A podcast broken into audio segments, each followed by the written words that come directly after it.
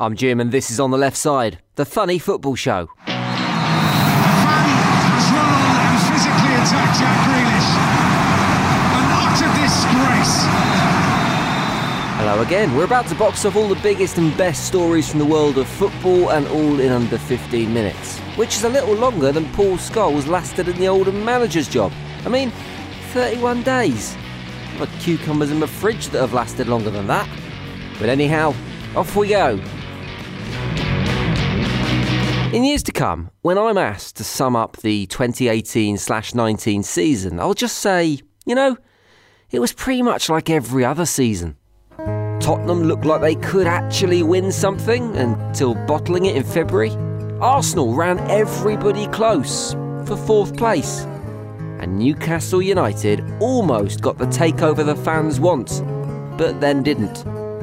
In fact, the only new thing to come out of this season has been Jurgen Klopp's one man vendetta against the weather. The wind was came from all directions, so you saw that a lot of situations didn't help any any football.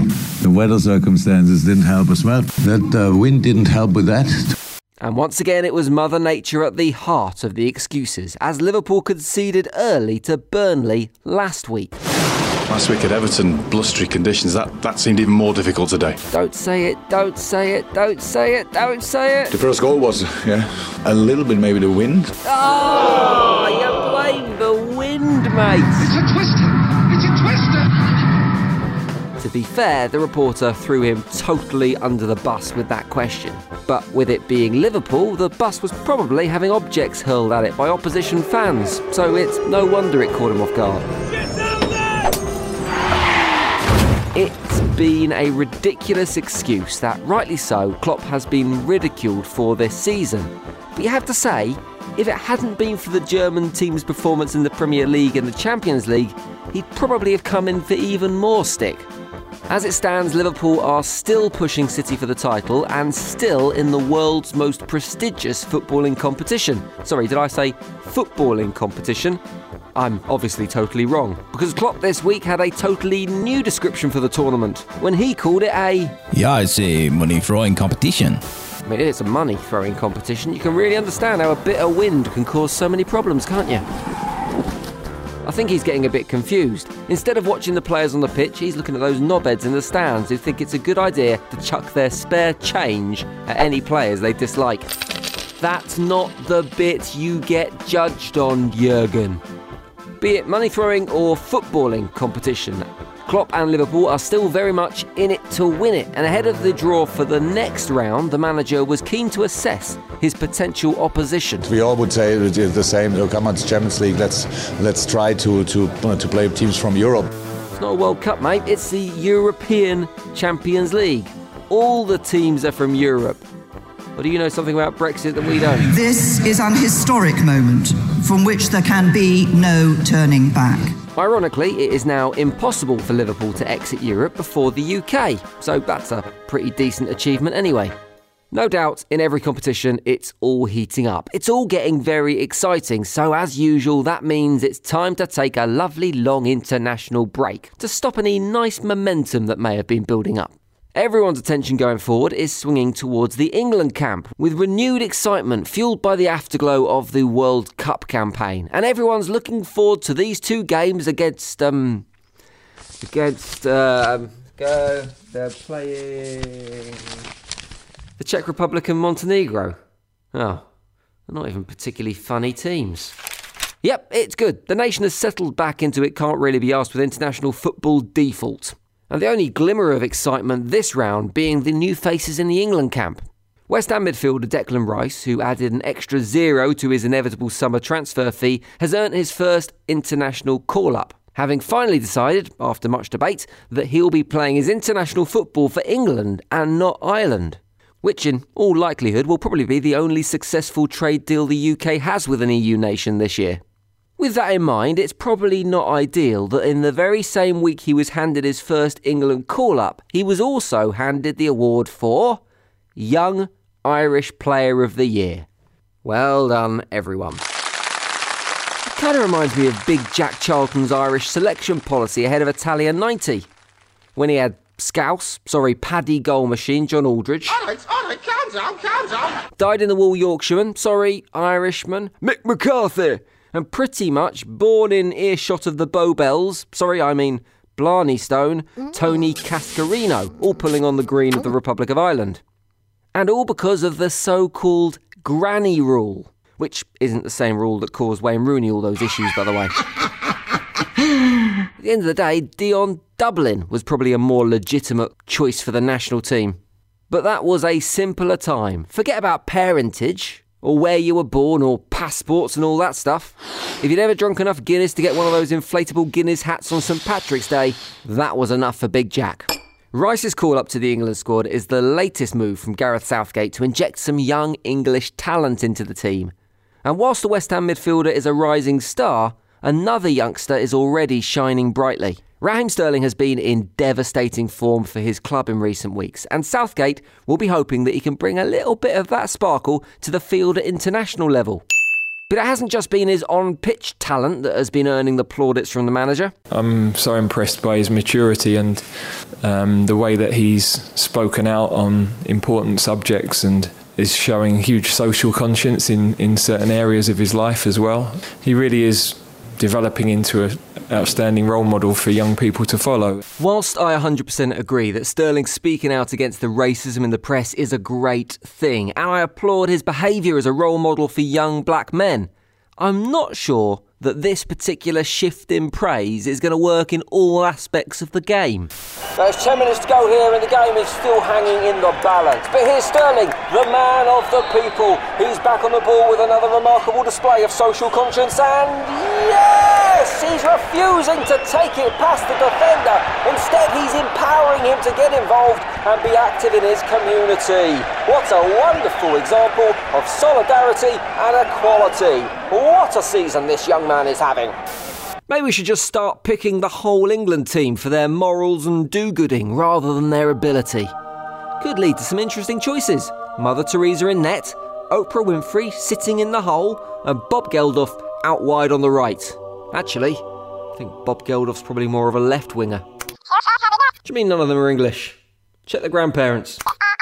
While Southgate still seems to be making strides forward in the international scene, the man who came before is still happily boiling in his own piss in bitterness and anger on beIN Sports because no one really thinks he's very good. And the reason is not because he's not very good, because he's English. But I'm finding that the amount of play that's going on in midfield is slowing the game down far, far too much for me. And we're losing that cut and thrust. That cut and thrust you talk about is what attracted all these foreign coaches, and yet they've turned our game into the one that we used to watch in Italy. So, yes. Totally agree, Sam. What these bloody foreigners need to do is bypass the midfield altogether and just lump the ball forward to Kevin Nolan up top. Now that's proper football. Sam Allardyce has turned into the drunk uncle at a wedding. A pint of Pinot into his evening, and he's just repeating the same old, slightly racist statement over and over again until someone in the room either agrees with him or buys him another drink to shut him up. The thing is, Sam was one of the most forward thinking men in football. He did amazing things for sports science and bringing the game up to speed with other sports.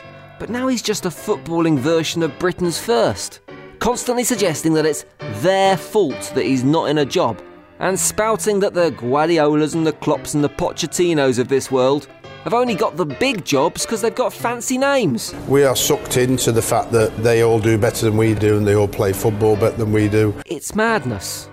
He's even been having a pop at the current flavour of the month, Ole Gunnar Solskjaer, this week. Forget about all that press talking about him being a master tactician and all that rubbish. I was always lucky when I beat Man United or Arsenal or Chelsea. I was never a master tactician. Now he's at Man United and he's a master tactician because he's at Manchester United. If you were in my position with a lesser team than the opposition, that they play below par and you're lucky that day.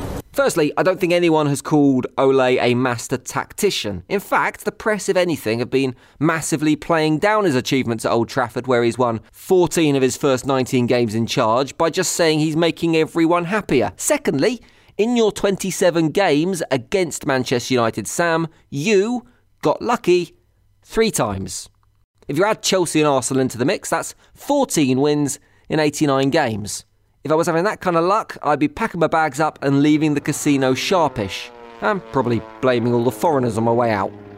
Watching Big Sam sitting next to Richard Keys and Andy Gray on beIN Sports spouting this gammon flavoured bile is like watching Question Time when Nigel Farage is on the panel. If somehow Farage was able to turn every talking point back onto why he should be Prime Minister and is in fact a criminally underrated politician. You can take the mickey all you want. Big Sam is the kind of footballing dinosaur that would suggest that a fan punching Jack Grealish last week was actually a good thing because it motivated the midfielder to go on and score in the same game. Or at least he would have said that if the EFL hadn't said it first. So last week during the Birmingham derby, a City fan ran onto the pitch, past the stewards, and floored Jack Grealish with a punch to the side of the head. A shocking moment that rightly earned the dickhead in question a lifetime ban from football and a prison sentence the world of football was quick to attack the attack, and within an hour, the EFL had released a statement saying, Of course, the EFL condones the mindless actions of the individuals who encroached on the pitch at St Andrews. Okay, I know Grealish can be a bit of a dick, but condoning the attack? It's a bit far, isn't it? Yeah, let's have some more of this kind of thing. Liven up games a bit. They, of course, didn't mean condone, they meant condemn, and they corrected the mistake soon after. But condoning the attack was a mild reaction when compared to some portions of football that completely lost their shit over the event. Like former Birmingham winger David Cotterill, who was on BBC Wales with a quite radical plan. The guy who ran on the pitch uh, was there to cause havoc, not watch football. We need more security. I- I'm not condoning guns at the games, but if the police are going to be armed, I think it's the way forward. He says he's not condoning guns, but then he suggests having guns at games. Maybe he means he's not condemning guns at games. It's an easy mistake to make, that. Can we just all calm the fuck down a bit? There were around 40 Football League games last weekend. Two of them had people run onto the pitch. The week before, none of them did. And the week before that, none of them did. So let's not leap to conclusions that we need to fill football stadiums with lethal weaponry, shall we? Right now, they won't even let you have a bottle with a lid on. So I'm not sure giving everyone guns is the best plan. Another option might be, and I don't know, this is probably crazy, hire a few more stewards? Maybe pay them a good living wage? You know, enough that covers their travel and stuff? But anyway, guns are a good idea too. That said, even with the sarcasm, maybe it's not that bad an idea. Arm the police to gun down anyone who dares step foot on the pitch. Arm the players so they can defend themselves. Arm the crowd so it's a fair fight. And screen the whole thing on pay per view. At least the next time that Ashley Young goes down like he's been shot, he might actually have a decent excuse towards Ashley Young. Oh, he's through. What a sensational hit! That's a screamer from Ashley Young. That's it for today's show. Thank you very much for listening to this podcast. Please give us a five star rating on iTunes or however you listen to podcasts if you enjoyed it. And click that subscribe button so you get the next show as soon as it's ready. It will pop up on your phone like magic. And I look forward to seeing you and talking to you and talking at you next week. Bye bye. On the Left Side is written and produced by Ant McGinley and Jim Salverson.